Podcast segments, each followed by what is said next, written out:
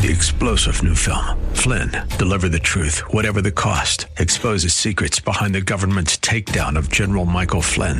Flynn knew what the intel world had been up to. He ordered the first audit of the use of contractors. This set off alarm bells. He told the truth. He was the most dangerous person for Donald Trump to hire. They had to get rid of Flynn. Flynn, deliver the truth, whatever the cost. Available now. Watch it today. Go to salemnow.com. Salemnow.com. Coming up this hour, there is a new president of the Southern Baptist Convention. We're going to discuss that. And then we're joined by Dan Britton as we talk about his new book about experiencing life changing power of the Proverbs. You're listening to The Common Good.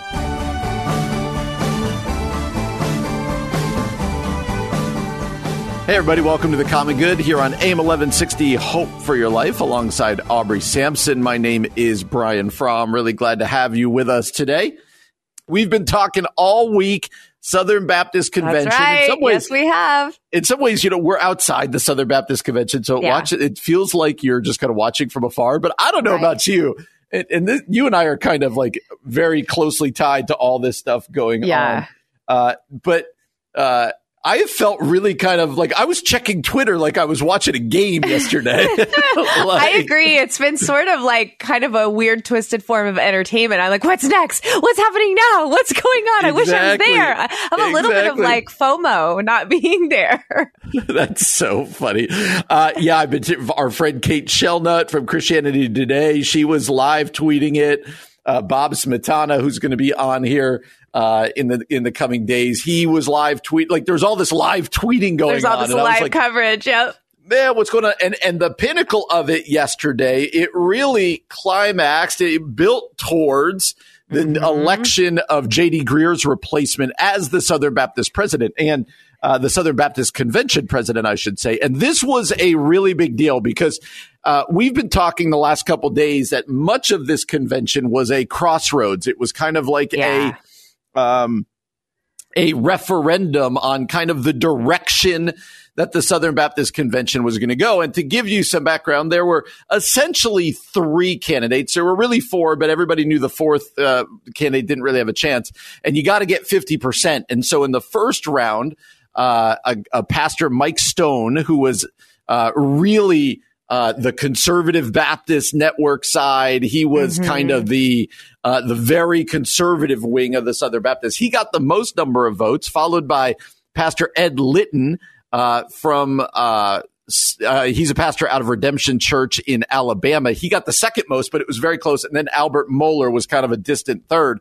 So uh, Stone and Litton went into a runoff and it was really tense. It was super close. Uh, but Ed Litton ended up being elected as the president of the Southern Baptist Convention. Basically, many of uh, Albert Mohler's um, votes ended up going to him. And so this kind of reckoning we were discussing, this crossroads between Ed Litton, who has built his career very much on uh, racial reconciliation, on uh, being a bridge builder, of trying to move the ball forward, you know, still very much a Southern Baptist, but all of this versus the guy who was the uh, you know, very conservative Yes. from the conservative Baptist network.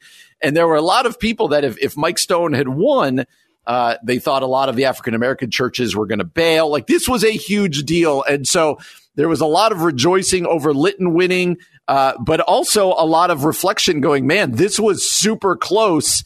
Uh, really kind of shows the divide within the Southern Baptist Convention right now.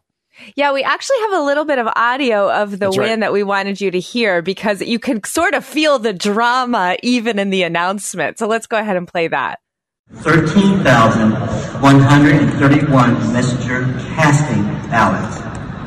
Mike Stone received 6,278 votes for 47.81%. Ed Litton received 6,834 votes for 52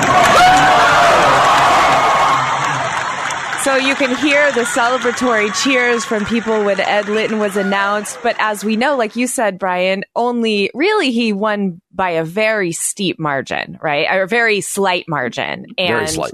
Um, so you do see how divided the SBC still is. And, you know, I, I, think, hey, let's just celebrate that he did win. And this feels like a new day for the SBC. Uh, I do wonder if sort of the more conservative, um, category of Southern Baptists will decide to leave and start something new. I hope we don't see that kind of split happen, but I still think it could happen.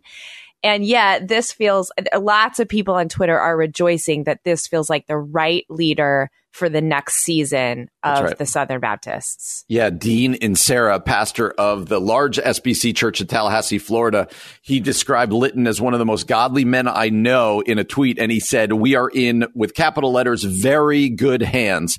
Uh, and so a lot of people excited. Uh, Litton was among the signers of the Justice, Repentance, and the SBC in December of 2020.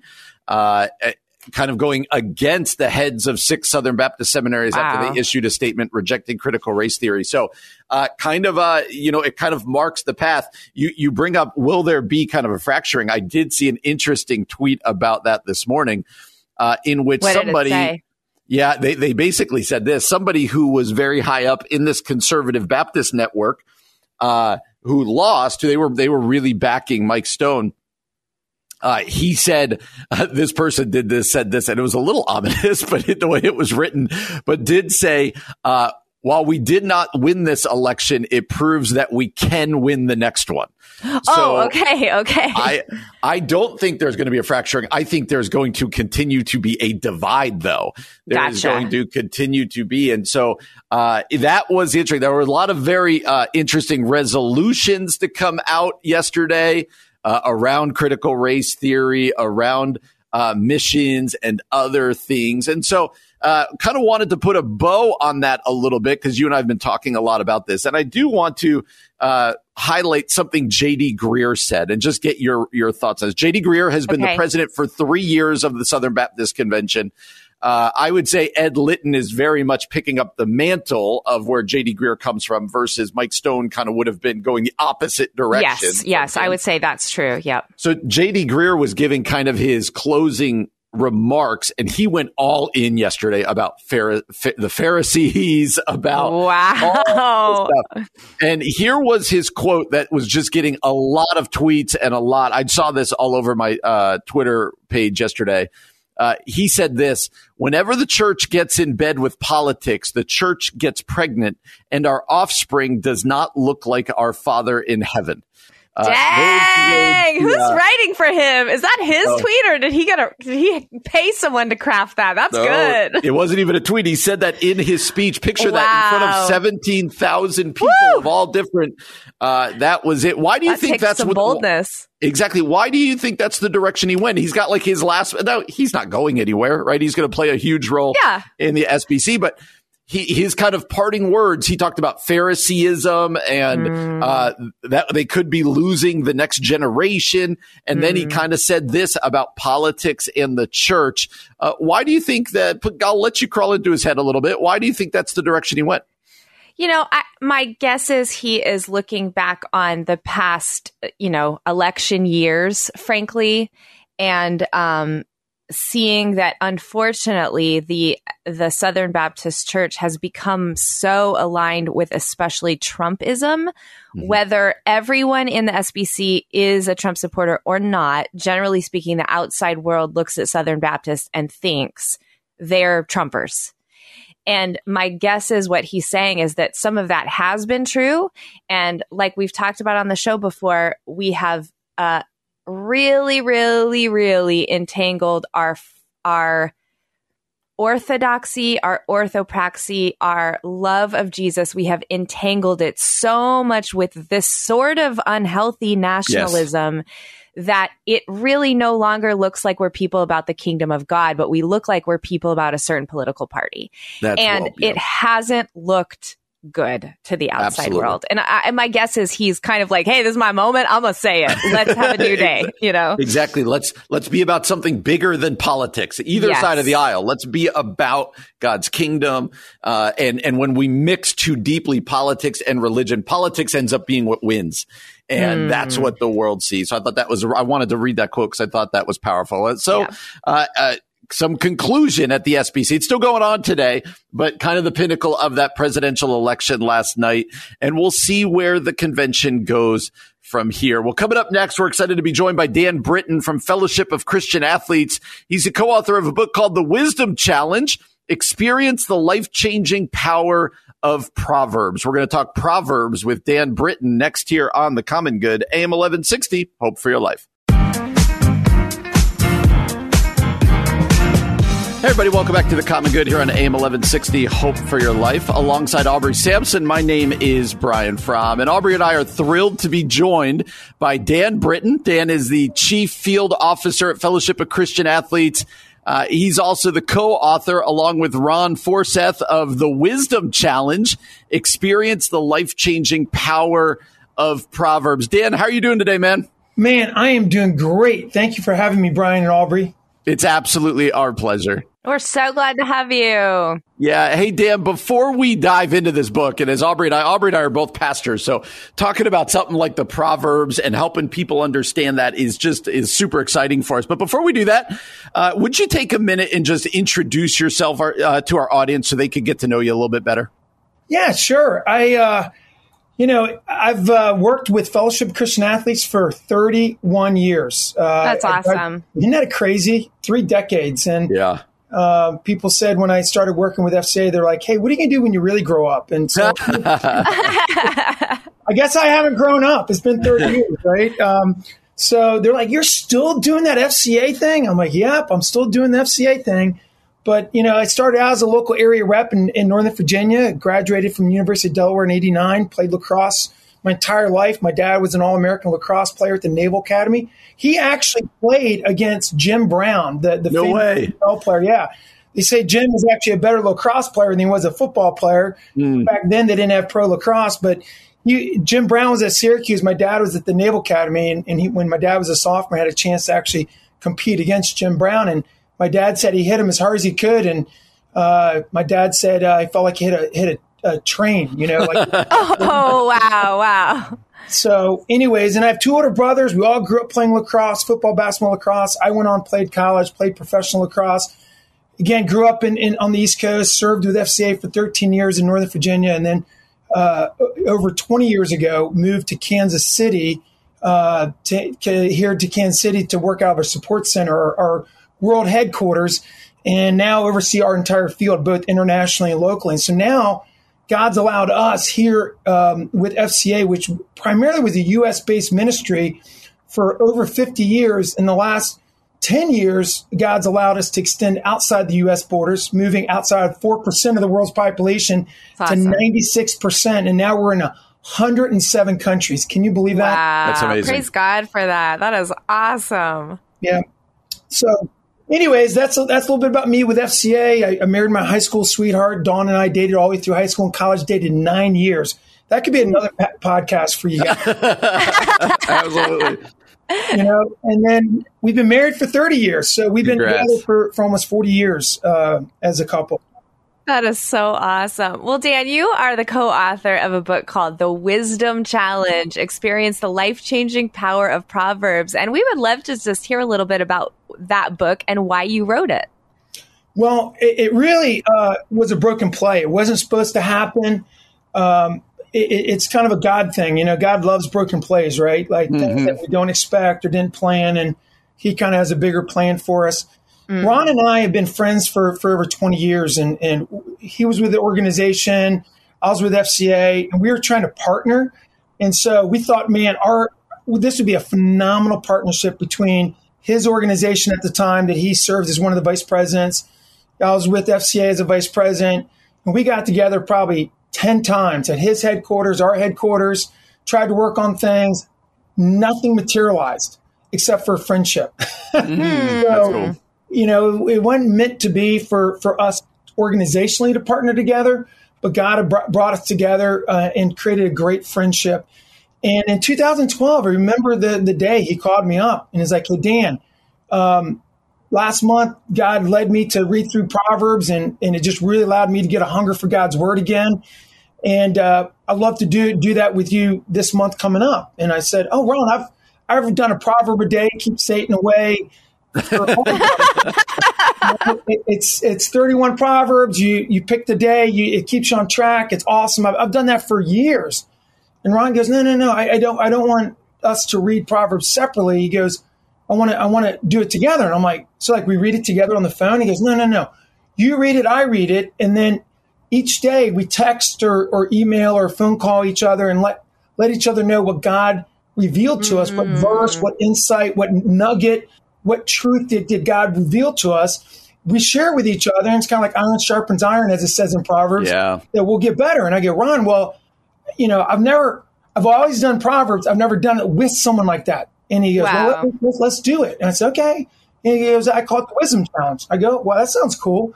So I am telling you, like the first day, I get a text and it was like, oh my gosh, that's amazing insight. God revealed this to me. Now we're like texting back and forth on how God revealed truth to us. And the next morning, I couldn't wait to see what God was going to reveal to Ron. Was it the mm. same verse? Was it going to be a different verse? How was God going to speak to Ron? How was God going to speak to me?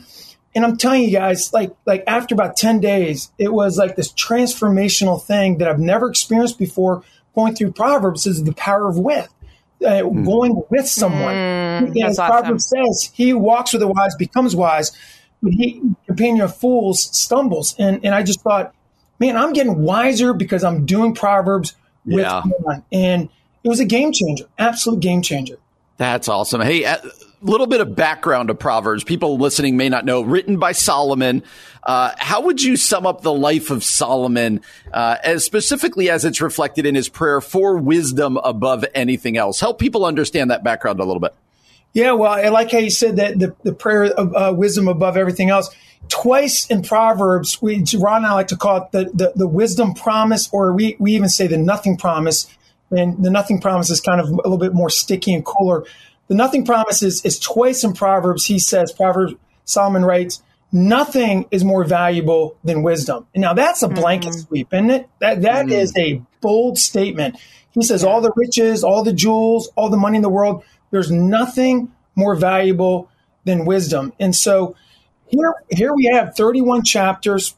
Solomon wrote most of, of Proverbs. And, and it is literally not about Solomon as a success, even though he's one of the greatest kings in, in biblical times, but he had a lot of failures and a lot of ups and downs. And through Proverbs, God reveals through Solomon these truths that we're allowed to be able to put into practice on a daily basis. Um, I love what what um, uh, Chuck Swindoll, one of my favorite favorite authors and, and, and pastors, Chuck Swindoll says, "Wisdom is simply seeing things the way God sees things." And, and what a great little short definition. And, and so I look at Proverbs through that window is that I get a chance uh, to 31 short chapters, get to see things through wisdom, God's eyes, the way we should see and do life. Yeah. Yeah, that's so good. So, uh, Dan, I would just love to hear. So, so you and Ron are doing this together. You're studying the Proverbs. God is moving in powerful ways. How did that play out in your ministry? I'm assuming there's some moment where you know you're ministering to an athlete, or you're I don't know, you're overcoming a challenge, and those proverbs that were in your mind just you know became really accessible. So, is there a moment where the connection between your study and real life took place? Yeah, Aubrey, great point. I, I, I would say this that a, as we started going through the rest of the month, it was like a double blessing. I felt like I was getting what God was revealing to me, what God was revealing to Ron. It was like twice the blessing of revelation. And so I believe, Aubrey, like like I became a better dad, I became a mm-hmm. better husband, I became a better leader because I was getting twice blessing. I was getting the double blessing of seeing Proverbs through not only my eyes, but a good friend of mine who was revealing God's truth to me. And he was challenging me on stuff. I was I was sharing things, like I was confessing things. I'm bad at this. So I wasn't saying, oh, all these proverbs are just things that I do well. But I suddenly got to the point that I was becoming a better leader and a better father because of it. That's awesome. Great. Dan Britton again is the chief field officer at Fellowship of Christian Athletes, co-author along with Ron Forseth of the book The Wisdom Challenge, experience the life-changing power of Proverbs. Dan, before we jump back into the book, I'd love to go back to just what you do. Uh, help people just briefly understand what is Fellowship of Christian Athletes and what do you do with them? Yeah, thank, thanks for asking that. I, obviously I'm passionate about it, given 30 years of my life to it. I was actually involved in college. I, I got introduced at University of Delaware when, when as an athlete, um, you know, here I'm going away. Didn't I only knew two people in the entire campus of 13,000. Those were two uh, other students that I knew from my high school. And I found FCA on Thursday night meeting with other athletes in Carpenter Sports Building at 7:30, and we opened God's Word. We applied God's Word to our athletic uh, performance and to our to our practice and to our mindset. And, and I tell you, God uh, allowed me to connect with fellow believers, like-minded believers. And I tell you, FCA basically I always say combines my two passions, faith and sports. You put it together, you got FCA. Mm-hmm. So in 1954, Brian Aubrey, God led Don McClanahan, who was a basketball coach in Oklahoma, to have this idea of gathering coaches and athletes under this banner of the Fellowship of Christian Athletes. And ever since 1954, God has used it now around the world to reach over 2 million coaches and athletes every single year. We're on schools, we're, we're on over 15,000 junior high, high school, college campuses, small group Bible studies, the power of the circle, people huddling up together, opening God's word, still on public school campuses, still having access. Uh, I think FCA is one of the greatest ministries out there. And so you know, we're, we're helping coaches and athletes live out their faith on and off the field, and that's a fellowship of Christian athletes. That's great. Oh, just love it. Love hearing that. So, Dan, um, we're here to talk about your book, The Wisdom Challenge Experience the Life Changing Power of Proverbs, but you are also the co author of another book, which I am very excited about because I have three sons. And this is called Called to Greatness 31 Devotions to Ignite the Faith of Fathers and Sons. Can you tell us briefly about that book? Yeah, I you know Jimmy Page and I not not that Jimmy Page of Led Zeppelin. I was like, wait, Jimmy Page. Yeah, I know, I know. People ask me that all the time. They're like, really, Jimmy Page? No, I'm like, not that Jimmy Page. So Jimmy, Jimmy and I have been 30 year friends, and and I got to know him right after I got out of college. FCA brought us together, and and literally we we we've we've been accountability partners for 30 years, and, and God allowed us to to write a very first book together. Actually, it's called Wisdom Walks, which is about a discipleship model of being a walker yourself, having some warriors in your life, a watchman and a workman. And basically, it's the discipleship model that the Bible lays out for us. But several years after that, Jimmy and I decided that, that one of the greatest needs is fathers and sons to connect. And we started looking, and, and literally, guys, there was no devotionals or resources out there for fathers and sons to come wow. together and grow in their faith. So that led us to, to sharing with our publisher uh, Broad Street going, hey, we, we want to have a devotional that we could be able to have where fathers and sons come together, they agree and commit together to go through these devotions together, written with the mindset of that relationship and helping them strengthen. And out of the seven books that I, have written, it sold a lot of books, but probably not as many as some of the other ones. Mm. But the but the testimonies that we're hearing back from Called to Greatness, the emails that we hear, the calls that we get, I'm telling you, transformational, some of the best. Wow. Because I, I, just think, you know, again, the, God the Father, when we have this moment of, of, of baptizing the Son, he literally says uh, that Jesus is his beloved. Yeah. And, and I'm well pleased with him. And we simply say, can you imagine if every son heard those words, that I am pleased with you? Those five words would change instantly the father son relationship. And so that's kind of the context of the book. That's great. That's great. Uh, speaking of wisdom, Dan, why why do you think that God put such great value on wisdom? And I, would follow that up also with then, how do we obtain wisdom? How how can we grow in wisdom? Well, you know, uh, it starts. Uh, you know, it's kind of funny. Over and over again in Proverbs, it talks about you know the beginning of wisdom is the fear of the Lord, and you know, some people take that phrase and they go down a rabbit trail and they go down different different ways, but it's having that awe and that reverence and that true understanding that that we serve a mighty and awesome God. And and I think in today's world we kind of dismiss that and we kind of pass over, oh, the fear of the Lord. Hey, let's just get wisdom. And it's like, no, no, let's back up. That's actually where it starts. And for us as followers of Christ, to have a firm understanding that, that there is a fear of the Lord that governs and, and rules our life, that drives us to obedience and sacrifice before God. And, and when we have that understanding, Aubrey and Brian, we know that, that God reveals wisdom in our hearts. And so nothing replaces wisdom. And so we got to start with that. Mm, so good. Um, do you feel like in this day and age, wisdom is almost countercultural? And if so, why? I do. I do. I, I think people uh, rather seek information rather mm. than transformation, right? Mm, and, yeah. and information, we, we, we have more information at our fingertips than ever. We're overwhelmed with information. I have one of my life principles is we drift to complexity, but we drive to simplicity, right? Mm. Because right now, in the world of information, we suddenly overnight, the next day, the following week, the following month, the following year, we are overwhelmed with complexity because of all the information overload that comes in. But mm. instead, we have to drive to simplicity. And I believe that's what wisdom is all about. Wisdom is about transformation, okay? Not information. And we have to be able to get out of our comfort zone. And I believe wisdom is only applied when we get out of our comfort zone and we're stretched by God Almighty, by hmm. circumstances mm. around us. And when that wisdom, when, when we're stretched with experiences, I believe God reveals that wisdom.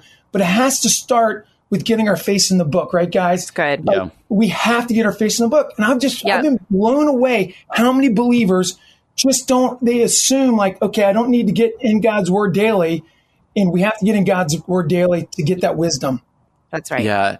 And dan with like the minute or two we have left you you rightfully linked wisdom to the fear of the lord. We read that in scripture. Help people understand uh, what the fear of the lord is and how that leads to wisdom.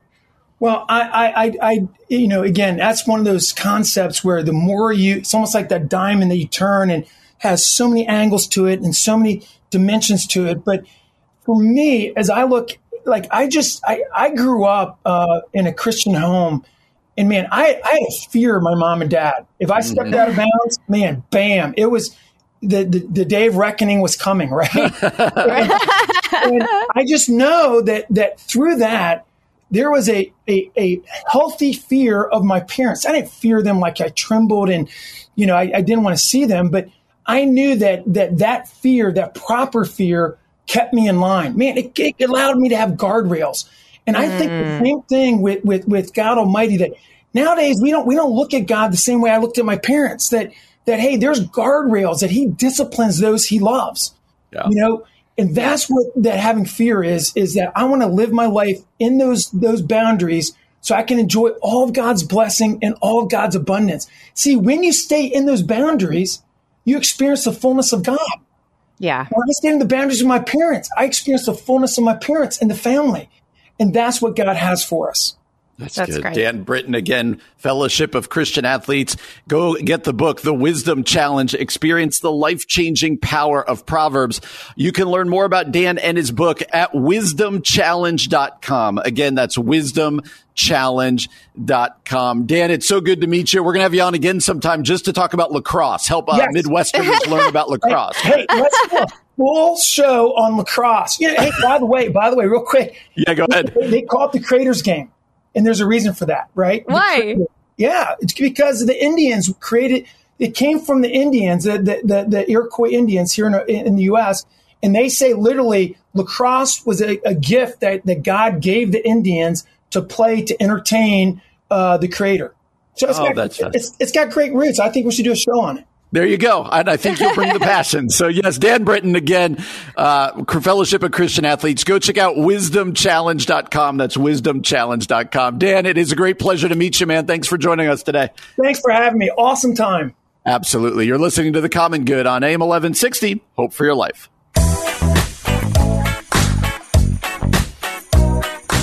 Friends, welcome back to The Common Good here on AM 1160 Hope for Your Life. Uh, alongside Aubrey Sampson, my name is Brian Fromm. And Aubrey and I are thrilled to be joined for a little bit by Melanie Rainer. Melanie is the director of women's ministry at Christ Presbyterian Church in Nashville, Tennessee. And we want to talk to Melanie about an, uh, an article that she co wrote at the Gospel Coalition called Why We Should Return to Church. Melanie, thanks so much for joining us. How are you doing today? I'm doing well. Thank you so much for having me. It's absolutely our pleasure. And Melanie, before we jump into this article, which I think is so timely and so important, could you just introduce yourself to our audience so they can get to know you a little bit better? Sure. My name is Melanie Rainer, and as Brian said, I am the Director of Women's Ministry at Christ Presbyterian Church in Nashville. I've been on staff here for almost two years, and it's a great joy to be on staff here with the awesome team that we've got. We have four locations.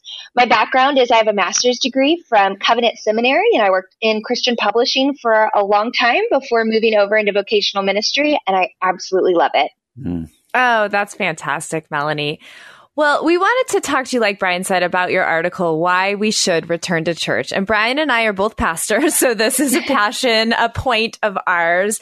And mm-hmm. one of the things that you talk about in this article is kind of the other side of the argument, which says, hey, you know, we're choosing to worship in spirit, not in person. If Paul worshiped from prison, we can worship from our mm-hmm. TV screens or from our phones.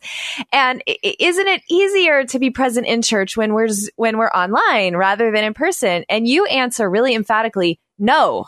we need embodied worship. And so we mm-hmm. would just love to hear more about that. Yeah, absolutely. And I think one of the the impetuses for writing this article was was dealing with my own and my co-writer's own experiences during the pandemic. So what about church became sweeter by being at home? And what did mm-hmm. we end up missing? What are the things that that left us wanting more? And so why did god create this innate longing in us to gather with his people and worship his name. And we felt like scripture offered so many indicatives for that. And so our imperative is to gather as the church. But I think about like back in the early days of the pandemic, you know, we were, we were recording our church services mm-hmm. on Thursday to show on Sunday. And Sunday mornings became this, this really sweet time with my family. I have, I have two young kids, two young girls, and, and Sundays are normally anything anything but a family day, right? Like, cause right. we're running around and we're getting ready. And as pastors, you guys understand, I get up at the crack of dawn and I leave and I see my kids when they show up at church and, and all of a sudden Sunday mornings were slow and we made pancakes every Sunday and mm. we sang together and mm. it was just this very sweet thing, but something was, was missing. And so as soon as the church doors opened, we were back and, and so many of our friends were back. So what is this longing that the Lord had created in us? Even though we can worship, we did worship, we participated in the life of the church from a screen, but it didn't feel it didn't feel full it didn't it didn't feel complete. God placed yeah. this longing in our hearts to, to be together as the communing body of Christ. So mm. that was a lot of what we wanted to explore. That's really good. Melanie, uh, we're all reading statistics. As we told you off air, both Aubrey and I are pastors. And here in Illinois, things are kind of behind where you guys are in Tennessee. Mm-hmm. So we're kind of at the front end of reopening uh, and all of this stuff. But uh, all the statistics we read, or we heard Craig Groeschel said this week out in Oklahoma, that kind of across the board, people are slow to come back. And, and I wonder if, um, you know, if only half the people are coming back at this moment or whatever else, why do you think that is? What does that say about mm. kind of the perception people have had of church and why people are feeling, quite frankly, comfortable not going back right now? So I think there are a couple of things at play there. I think there are there is this amazing opportunity to be re-engaged in the world. And so I know from our congregation and, and from friends, you know, everyone is traveling and they're seeing family and friends that they haven't seen in two years, right? Mm-hmm. So, yes. So by its very nature of being a weekend activity, I think that people are, are, are doing things on the weekends that they haven't been able to do and, and seeing people that they love and, and doing those things. But I think that somewhere in you know, in our, our sort of Western individualistic perception of our relationship with Christ, it's become, well, what am I doing with Jesus? Hmm. So am, am I worshiping? Am I doing my devotions? Am I reading my Bible? And so how do we remind people or teach them for the first time that, that gathered worship as a body, that engaging in community are critical pieces of our Christian walk. When yeah. so much has become individualized um, because of, of sort of quiet times and, and those sorts of things that we grew up with, um, you know, how do we how do we teach people that that the gathered gathered worship is the central expression of our faith and of our walk, and it has been for centuries. Um, and so I think there's a retraining and a reteaching um, but there's inviting people into the sweetness of that. That we have to, mm. their, their lives, our lives should revolve around church. Church shouldn't fit into our very busy American lives. Mm. That's so good, Melanie. I, I heard a, a really popular sort of, you know, author, speaker, podcaster recently who kind of was saying she wasn't going back to church because nature had become her church or her front mm porch had become her church. And I kind of was like, no, that can be where you meet God. That's mm-hmm. not the church. The church is the, you know, this embodied group of people who are practicing sacraments and following mm-hmm. Jesus, et cetera, et cetera, et cetera, which I love. Um, I love the fact that you're talking about in this article. For our listeners who may be in that frame of mind, hey, I don't need to go to church because I'm connecting with God uh, on Sunday mornings with my husband when I take a walk or, you know, mm-hmm. in my living room with my kids. Uh, you've touched on this a little bit, but what would be your encouragement to those people to maybe take a step back into Christian mm-hmm. community? I would say that, that your relationship with God is is central, right? It should be the most important relationship in your life. But as part of Christ's incarnation and as part of the way that God created the local church, it was for us to be in community. And that is this, like one of the, the most beautiful gifts that the Lord gave us is Christian community. It's in being the body of Christ. And Paul talks yeah. about this all of the time. And a body is is made up of many parts, which we know. And that when we're all together, there is a, a, a community that is built and you will you will lean on that community in ways that you don't even see now. Um, and so your relationship with God may be a beautiful, flourishing thing, but the community that he has given you and that he is calling you into is his way of working in the world, in your life and in the lives of the people around you. Mm. So when you remove yourself from Christian community, there is an an imperative that scripture gives us that we're, we're missing. And the fullness and flourishing of God's people looks like being together. Uh, again, Melanie Rainer is the director of women's ministry at Christ uh, Presbyterian Church in Nashville. Melanie, before we let you go, uh, where can people connect with you? Social media or wherever else? Maybe they want to read these articles. Where can people find you? Oh, they can find me at melanie-rainer.com or on Instagram and Twitter. Um, and then a lot of my work comes through Christ Presbyterian Church, which you can find at christpres.org. Yeah, and people might recognize the name of that church. Our friend Scott Sauls is the lead pastor there at Christ Presbyterian Church, and uh, you can tell Scott that we still quote him all the time on our show. So, I will. I will. We are, we are, grateful for him. Melanie, thanks so much. Such an important article, something the church is really going to have to wrestle with here as we come out of the pandemic. Thanks for spending some time with us. Thank you so much. Absolutely. We're glad you're joining us today. Uh, coming up next hour, we're going to talk about generosity, and then we're joined by Jeff Mingee, lead pastor at Catalyst Church in Newport News, Virginia. You're listening to The Common Good here on AM 1160. Hope for your life.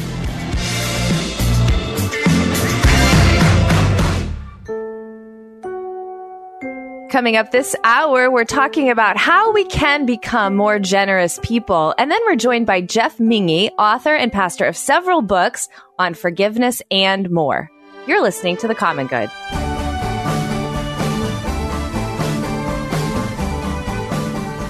Hey, everybody, welcome back to The Common Good on this Wednesday afternoon. All right, Brian, we are talking generosity because okay. something kind of significant happened uh, recently, Mackenzie Scott, who was the wife of Jeff Bezos, donated two point seven billion dollars. That's a B. That's a B. Yes. That's a B for those who didn't hear that. Two point seven billion dollars. I can't even imagine having that to donate um, really citing racial disparity and the wealth gap. And so she worked with a team of people to give away a fortune in order to make change. We actually have yeah. a little audio coverage of that story that you can listen to right now. Mackenzie Scott, the ex wife of Amazon founder Jeff Bezos, giving away billions of dollars to charity. Scott donated $2.7 billion to more than 250 different organizations, citing concerns about an increasing concentration of wealth among a few individuals. Scott says this is a signal of trust in those companies that she's working with. Back in 2020, she gave $6 billion to COVID relief and to several HBCUs and other schools. Okay, so Brian, what did you think when you saw that? Uh, it's amazing just to see billion. And I, I want to just speak first to the people who are going, who are immediately go, well, she's got that much, but you know, she has $60 billion or whatever. It's still $2.7 billion. No matter mean, how many billions yes. you have, it is still $2.7 billion. And you know what she didn't have to do? She didn't have to give it away. She And did so- it. She could have given away a million dollars. She Yes, could have given exactly. away, you know, like a billion. But Or she, this was generous. Period. or she could have given away none of it. I would encourage you to right. Google. I would encourage you to Google some of the billionaires and their philanthropy, uh, and and you'll see that not every billionaire is doing what she's doing here. So I wanted Mm. to start there because I I've, you hear that people going, well, you know, it's nice to have billions of dollars to give away. She still gave it away, so that's one. And two, it's very strategic. Uh, like you said, there was a team put together. Uh, but it says this. I, I found this line to be amazing. She said, in this effort, we are governed by a humbling belief that it would be better if disproportionate wealth were not concentrated in a small number of hands and that the solutions are best designed and implemented by others. And so uh, she didn't come out and be like, the government should give all the money away. She didn't come out and say that. She said, uh, you know what? I've got roughly, sure, her wealth is estimated at roughly $60 billion and growing. Uh, but, but, uh, she, she's got this, um, this belief that, you know what? I'm going to use this money in order to, um, support and enable people who can do great things with it. And so Yeah, that yeah. she, her personal passion is towards a lot of racial equity organizations. Yeah. Uh, she gives a lot to historically black colleges and universities and other schools. Uh, and in 2020, she made two similar surprise announcements, donating a combined $6 billion Amazing. to COVID 19 relief and other things. Uh, and so, even if you don't agree with the organization she gave to, uh, the fact that she's been giving this much money away is amazing. And I think she, A, should be applauded. And it opens up a bigger conversation about generosity. Because again, you might not have $60 billion, but there, there is uh, a self-serving aspect to generosity that I'm sure she's experiencing that I Sure. think is biblical and we all need to wrestle with. Yeah, I mean, I think it's a, a really powerful example of um, really of giving to something that you're passionate about, right? Again, we don't all have $2.7 billion, but I do think the example of, okay, are there uh, minority businesses in my town that I can give to? Are there locally owned restaurants in my community that I can give to? Is there an issue that I am really, really, really passionate about? Maybe it's anti trafficking. Maybe it's getting Bibles overseas in closed countries. Maybe, you know, maybe it's missions, whatever it is. And then you sort of think, okay, Lord, am I, I'm passionate about this thing. Am I putting my money where my mouth is, like Mackenzie Scott did, to try to make a difference? And I, it's, it's cool. I mean, I think this is really cool. And I appreciate that she's being very intentional about, you know, I, you know, I know this can be controversial, but the, the reality is there is economic disparity and the billionaires have such a small percentage or such a massive percentage of the popu- uh, money. And Right. they're such a small percentage of the population. So the fact that she's actually like you know what? I'm going to do something about this. And it's going to be significant. I i wish we all had that sort of heart of generosity And there's a movement going on. It says shortly after her split with her husband, uh, the 51 year old signed the Giving Pledge, a commitment developed by Bill and Melinda Gates and Warren Buffett to get the world's richest to give a majority of their wealth during their lifetimes or in their wills. And so there is this movement. But then, you know, you and I don't, not sure we covered the story in the last week or two.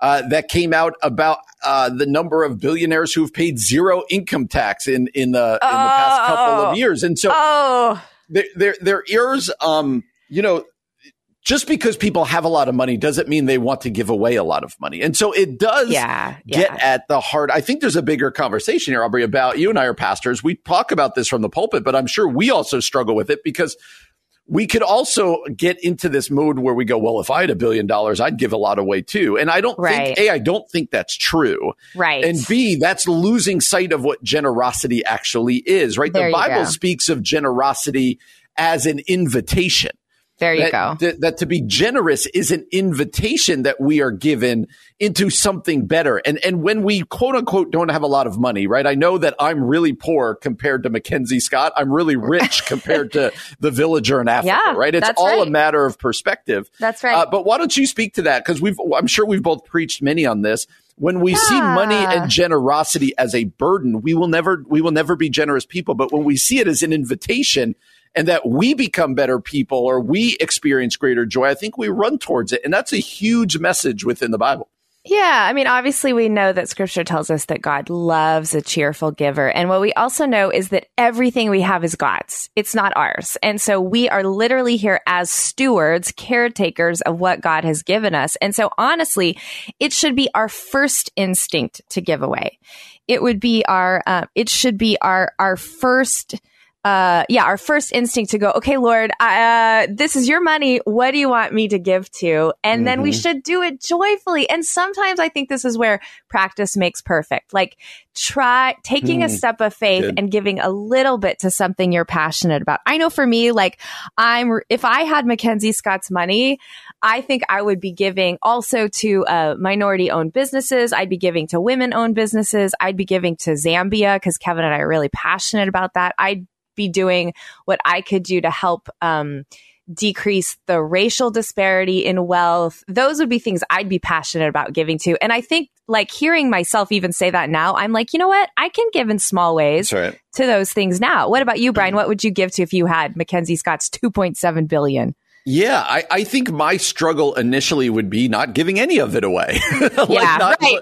Not there actually, be honest. Yeah. not actually believing, uh, you know, what it is uh, that we preach all the time. Like, I, and I want people to understand that we as pastors struggle with this as much as anybody. Going, That's right. yeah, okay, God, it's an invitation to give, but yeah, if you gave me a little more money, maybe I'd give it away, or maybe, and that's not the message of Scripture. It's it's like you, you know we think about the church in the Bible where they're like they were they were begging to be able to give more money away, and you're like, I don't really get that. But if I got to the point of giving away, like you said.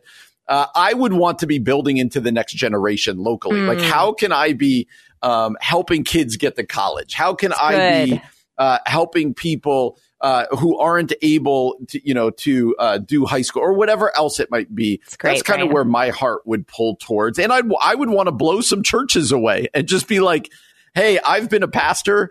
I know what like a hundred grand could do to a church. I'm going to give you a million bucks. What are you Oh, going to wouldn't do that with it?" be wouldn't that be amazing? Well, Like, I think, think about- this is a yeah. Go if ahead. you had a number of churches that you believed in and they were gospel centered and stuff that you Mm. Could be like, listen, I'm going to remove your financial burden Oh. because I believe in you. Imagine Yeah. somebody doing to that to you as a pastor. You'd be like, oh my gosh, that's the craziest thing. So what a cool Oh, story. What a great story. This is an inspiration for all of us, wherever you are right now. Maybe ask God, okay, God, with the wealth that you have given me, what can I give to uh, keep your kingdom going and to love other people and to be that joyful giver?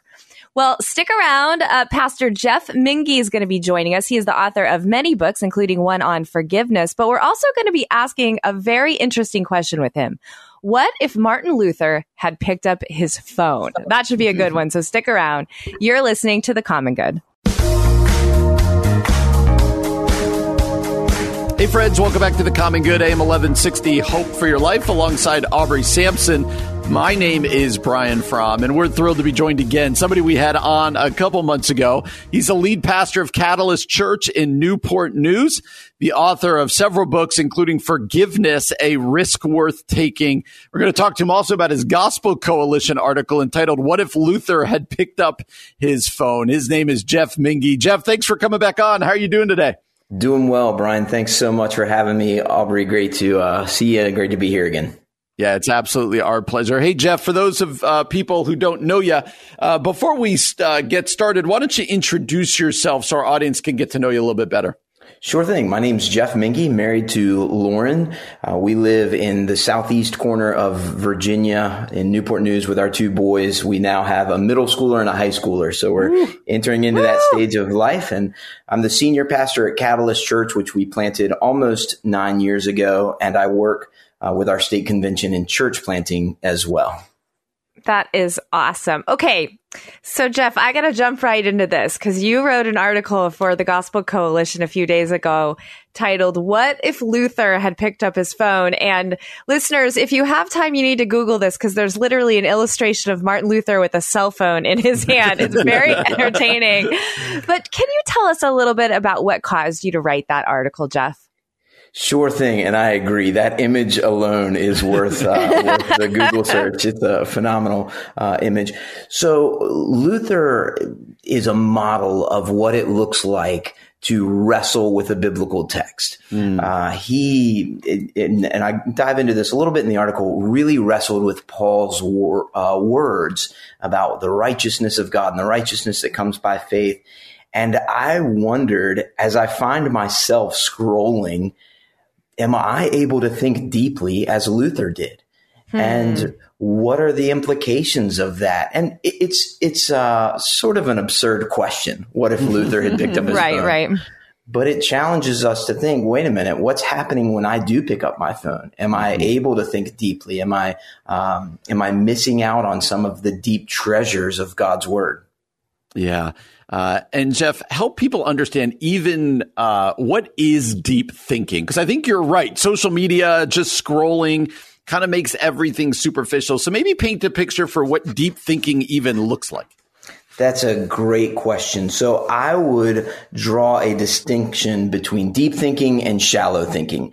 Um, Nicholas Carr, in his book, The Shallows, What the Internet is Doing to Our Brains, he uses the illustration of the difference between scuba diving and jet skiing.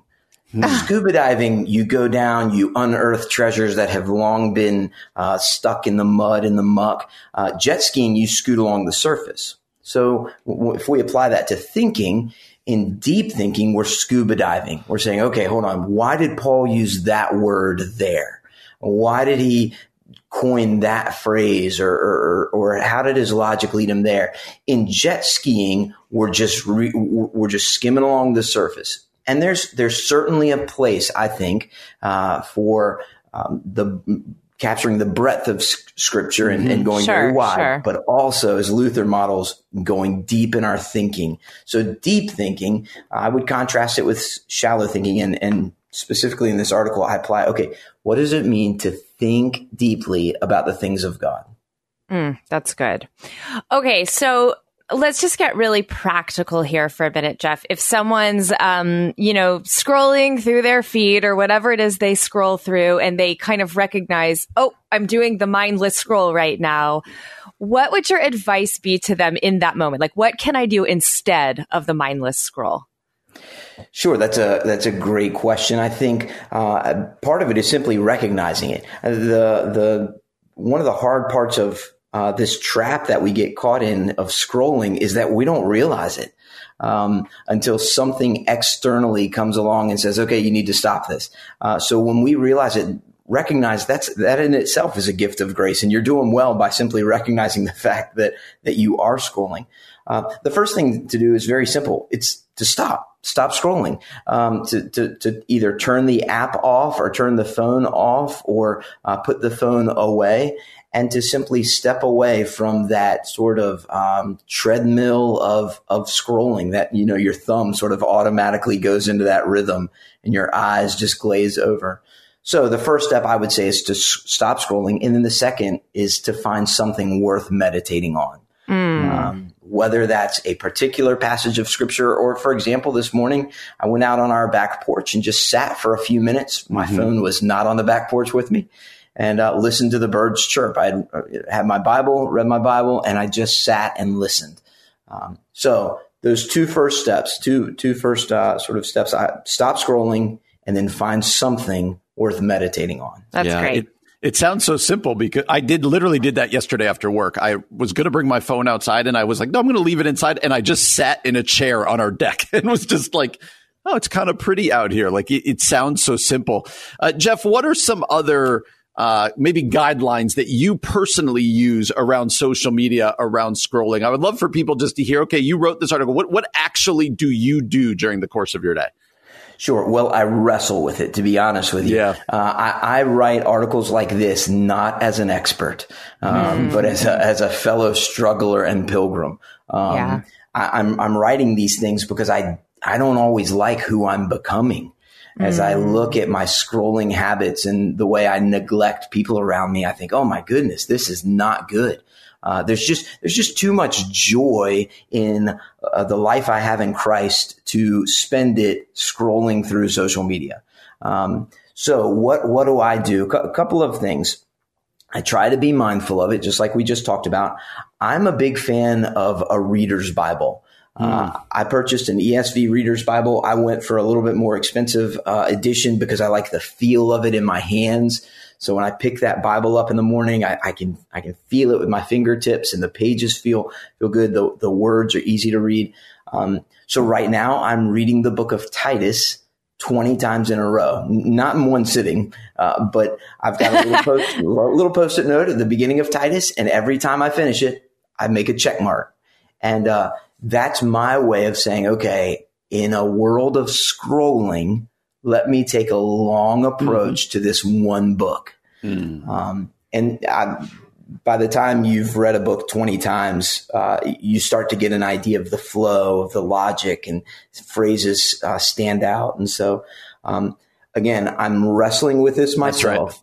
Right. I, um, I, I, put a lot of stock into that, that ESV yeah. Reader's Bible. Yep. Yeah, that's great. Um, okay, so something that you talk about in this article is uh, advise people to put boundaries on their device, and you mentioned something called a phone foyer method. Can you explain to our listeners what that is? Sure, that's an idea that Cal Newport, who is he is an expert in this field, has has written about. Um, he he suggests that you leave your phone in the foyer of your house. Mm. Don't don't take it into the bedroom. Don't take it into the living room. Don't take it um, uh, into the family dining room. Leave it in the foyer. And if you if you want to use your phone, you have to go to the foyer. That's the concept. Is mm. that there's it has a specific location boundary, That's and good. it's not allowed outside those boundaries. I think it was uh, Bob Goff. I could I could be wrong, but I think he says that he will only check email when he's wearing a suit wow, same, interesting. Same concept. Yep. Yeah. Yep. And he says, I'm not going to check it on my phone unless I have a suit on. So if I'm sitting in bed and I want to check email, I've got to put a suit on. I pictured Bob Goff laying in bed in a suit. yeah, you're right. Yeah. that's, that's really good. That's really good. Again, Jeff Mingee is the lead pastor of Catalyst Church in Newport News, Virginia. Uh, we've been talking to him about his Gospel Coalition article. What if Luther had picked up his phone? This wrestling with scrolling and social media back uh, about a year ago, a little less than a year ago, you had a book come out called Forgiveness, a risk worth taking that, that tackles this really difficult concept of forgiveness by looking particularly uh, at the book of Philemon. I absolutely love the book of Philemon. Could you help people uh, just kind of understand the book of Philemon and what we learn about forgiveness from that really short book? Absolutely. Glad to be here. So the book of Philemon is written by the apostle Paul. Uh, to a man named Philemon, who was a church leader, um, many scholars believe he was likely wealthy. A house, a church met in his house. Um, uh, Philemon was also a, a, slave owner. He had a number of bond servants that worked under him, one of which was named Onesimus. Well, through a series of events, uh, Onesimus is no longer in Philemon's house.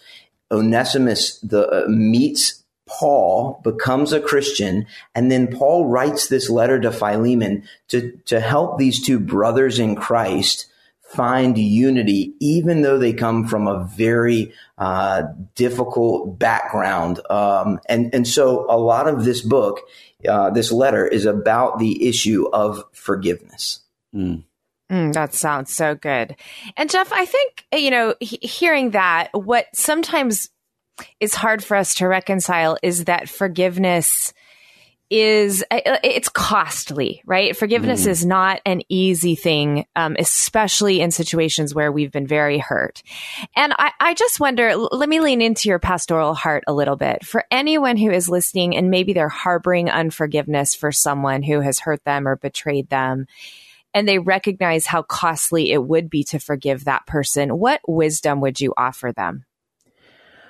Well, you're right. It is a hard topic. It's it's a difficult one. And so if I was, I was if I was sitting down at a table with somebody and, and they're they're harboring bitterness, they're harboring resentment and, and unforgiveness, um, the first thing I would I would probably do is is simply try to affirm them and mm-hmm. understand that they're right to feel hurt. Mm. It, it does hurt. We, I don't think we honor the Lord by calling, uh, by ignoring the things that that hurt us. Um, so, so that would be part of it. And then I would simply point them to Christ. I would, I would help them know that Jesus knew what it was like to be hurt as well, deeply hurt by people who were very close to him. Yeah. And, um, I think that's what one of the things that Paul does in this letter to Philemon uh, uh, is is he points Philemon back to Jesus Christ and and the fact that okay, even in the midst of conflict, you have this opportunity to display the gospel. Right. And one of the challenges I think we have in in issues of unforgiveness is that we see the other person not as they are in Christ, but mm. as they are in our conflict. Mm. And so all of a sudden we've got this lens of conflict on and we can't see them in any other way. We only see them through the lens of this conflict. And uh, Paul in this letter says, remember, Onesimus is now a Christian. He's mm. in Christ. I think that's going to be a key principle and, and lesson for us to learn in these very uh, polarized and divided days. Yeah, and, and, to help us understand the the reverse when we refuse forgiveness, when we don't go through that uh, difficult process, or like I, I'm never going to forgive that person. What does that do to us? Because we think it's we're doing something to them, but what does it actually, in your opinion, do to us when we refuse to offer forgiveness? Well, I think it harms us very deeply on a number of levels. First of all, it, it blinds us to the beauty of the gospel. When we're mm. unwilling to forgive someone, we put up blinders that prevent us from seeing the way God in Christ has forgiven us. And so I think it blinds us to the beauty of the gospel. I think it robs the people around us of that illustration of the gospel. If I'm unwilling to for- forgive somebody in my life, I basically paint a picture to all of my neighbors and my family members that God isn't really willing to forgive them. Yeah. And so yeah. it hurts my own understanding of the gospel. It hurts other other um, others' understanding of the gospel. One of the things I love about the, that letter from Paul to Philemon is towards the end, he says, um, uh, yes, brother, I want some benefit from you in the Lord. Refresh my heart in Christ. It's Paul's way of saying, Philemon, if you forgive Onesimus, you're going to encourage me. Hmm. Please do that. So I think I think it, it hurts us, it hurts those around us, and it uh, we have an opportunity to refresh their hearts in Christ. Mm-hmm. Oh, that's so good, Jeff. Um, you know, this is a question we often ask pastors who are on the show or people in ministry. But here we are talking about forgiveness. Here we are talking about the influence of social media on Christians. Generally speaking, do you feel hopeful for the church right now? I do. I do. I, I, feel I feel very hopeful for the church right now. On on the one hand, we, we simply have the, the words of our Lord Jesus Christ to to give us great hope when it comes to the church. Mm-hmm. That's um, right. On the other hand, for all of the ills that we see, um, there's a lot of good going on in the church. And uh, I think it's important for us to remember not to always trust the first headline we read. let's mm. let's let let's let the stories come out. And I'm very encouraged when I talk to my my neighbors and my brothers and sisters in the church uh, more than I I just read the um, the the biased headline about them. Mm. So yeah, I, I'm I'm very hopeful when I think about the church. That's great. And Jeff, as we close this up, uh, we spent the first part of the interview just really focused on your Gospel Coalition article, a lot about deep thinking and the dangers that, that come with just constantly scrolling, social media, the digital world, all of this stuff. Uh, for somebody out there, uh, like a lot of us who just scroll a lot and, and maybe we're like, yeah, I'm feeling convicted of that, but it's kind of overwhelming. Uh, what's one thing you want to leave people? Like, what's one first step people can take to like start getting a handle on this? That's a great question. The the very first step or the, the first step I would give them is to find one verse in the Bible that they can memorize and meditate on. And if you can't memorize or meditate on a whole verse, find a phrase and mm. just hmm. meditate on that and put your phone away take a walk, do whatever you need to do, but meditate on that phrase. Absolutely. That's a really good word, man. Again, Jeff Mingee is the lead pastor of uh, Catalyst Church in Newport News, Virginia. Also the author of Forgiveness, a risk worth taking. Uh, and the article we, that we've been discussing, what if Luther had picked up his phone? Jeff, you have a book coming out on exercising dominion in a digital world. Uh, I want you to let people know when is that coming out? When when can we be looking for that? That's a great question. We're looking for a publisher now, so we don't have a release date, but I'm excited to get one. It's going to be a great book from all that you've said. Uh, I'm not a publisher, but if any publishers are listening, I'd contact Jeff. I think it will be a good book as well. good uh, job, Jeff, Jeff, it's great to have you, man. Thanks for coming back on. This is a really important topic. Thanks for this, bud. Thank you all so much for having me. Absolutely. You're listening to The Common Good on AM 1160. Hope for your life.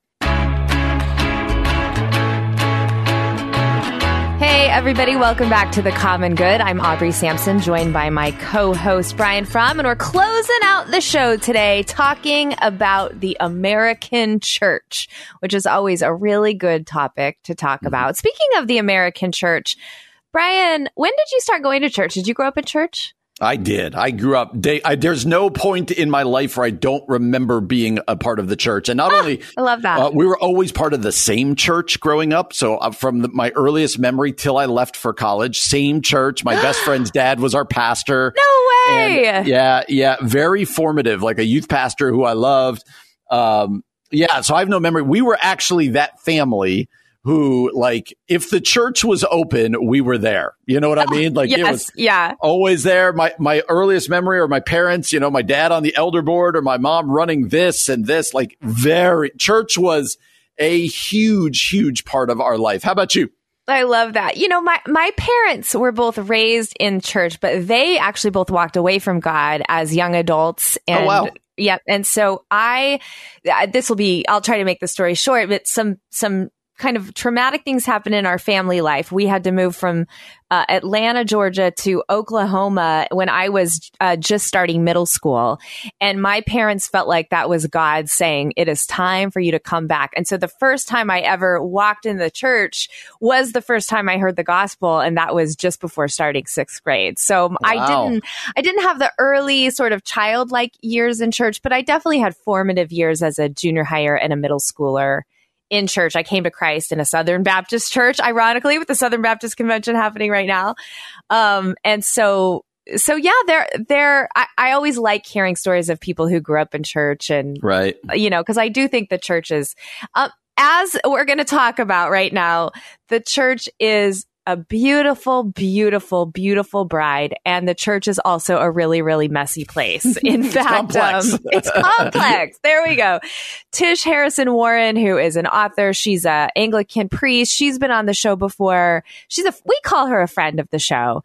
More um, than once. So she's a yeah, friend. Yes. Yeah. We really like her. She wrote an article for Christianity today called The American Church is a Mess, but I'm still hopeful. And she's talking about the recently leaked letters from Russell Moore describing the, again, the overt racism, the toleration of sexual abuse inside of the SBC. She's talking about some other leadership problems in Christian institutions, thirst for power, self defensiveness, you know, Right. things like that. But somehow in the middle of it, she finds hope, which I think is really powerful. And here's what she says because of the Holy Spirit and the Spirit's presence in the church. So, what do you think about that, Brian? I think I wanted, I thought it was good that we're ending the show with uh, writings from Tish Harrison Warren because it's what a lot of us are feeling right now with the political season we came through with, we've been talking Southern Baptist stuff, but also just COVID and people wrestling with like, do I even want to go back to church? I had an Yeah. elder meeting last night and we were just talking about like what's going on, not just in our church, but just people in general, right? Like as they mm-hmm. come out of COVID. And there, so the church, uh, kind of fundamentally, I think for a lot of people is kind of an open question right now. And, and so she does, she starts really dark in this about like all the problems, the deconstructing we see going on, the backbiting, the politics. And, and you kind of start to read this and you're like, yeah, like where's the hope? And it's something you and I we we make a habit of doing, especially when we have pastors on. We just ask them like, "Are you hopeful uh, for the church?" And I can't tell you how many people I've yet to have anybody on our show say I'm not hopeful, Yeah, that's so Uh, but- encouraging. They all say Yeah. I'm hopeful. but they often will say.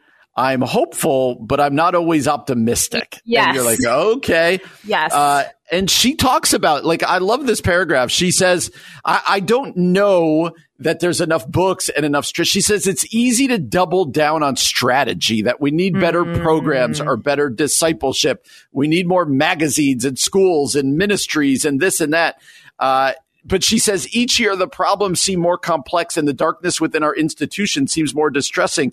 And so she says this, but I believe in the Holy Spirit.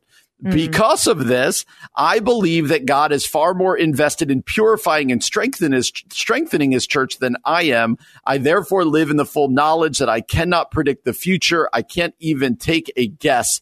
Decline narratives be damned. She says, I, my hope for the church is not that we're going to figure out better methodology or that we're going to figure out better programming. Those are important, but she ultimately says her hope for the church lies in the Holy Spirit and the fact that it's it's it's God who says my church will not be defeated. And and I think that's a really important way to end, a really important to frame these conversations about the church that it's not on our shoulders. We play a huge role, but it's not ultimately us who are going to either improve the church or destroy the church, right? Like the God, it's the Holy Spirit at work through this broken institution of people. That's where our hope needs to lie when we talk about the church. Yeah, that's that's so good. And and I also think just this posture of you know, there's so many people right now that are critical of the church in Christendom. Like we're being, I think, rightly critical of ourselves, but sometimes you can get lost in that and that can cause bitterness and that can cause cynicism.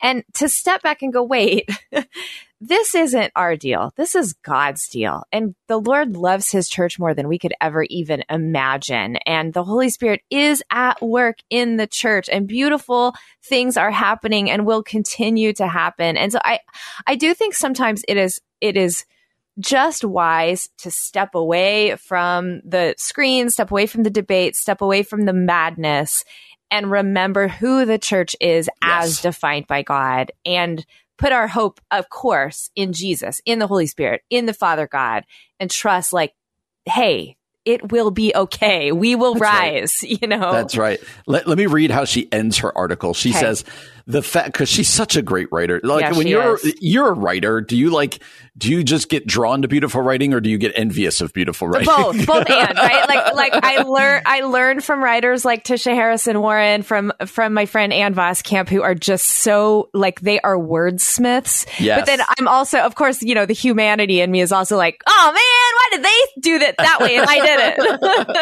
it she writes, the fact is things are bad in the American church. I'm not optimistic they will get better, but I'm not pessimistic either. Mm-hmm. Jesus is risen from the dead.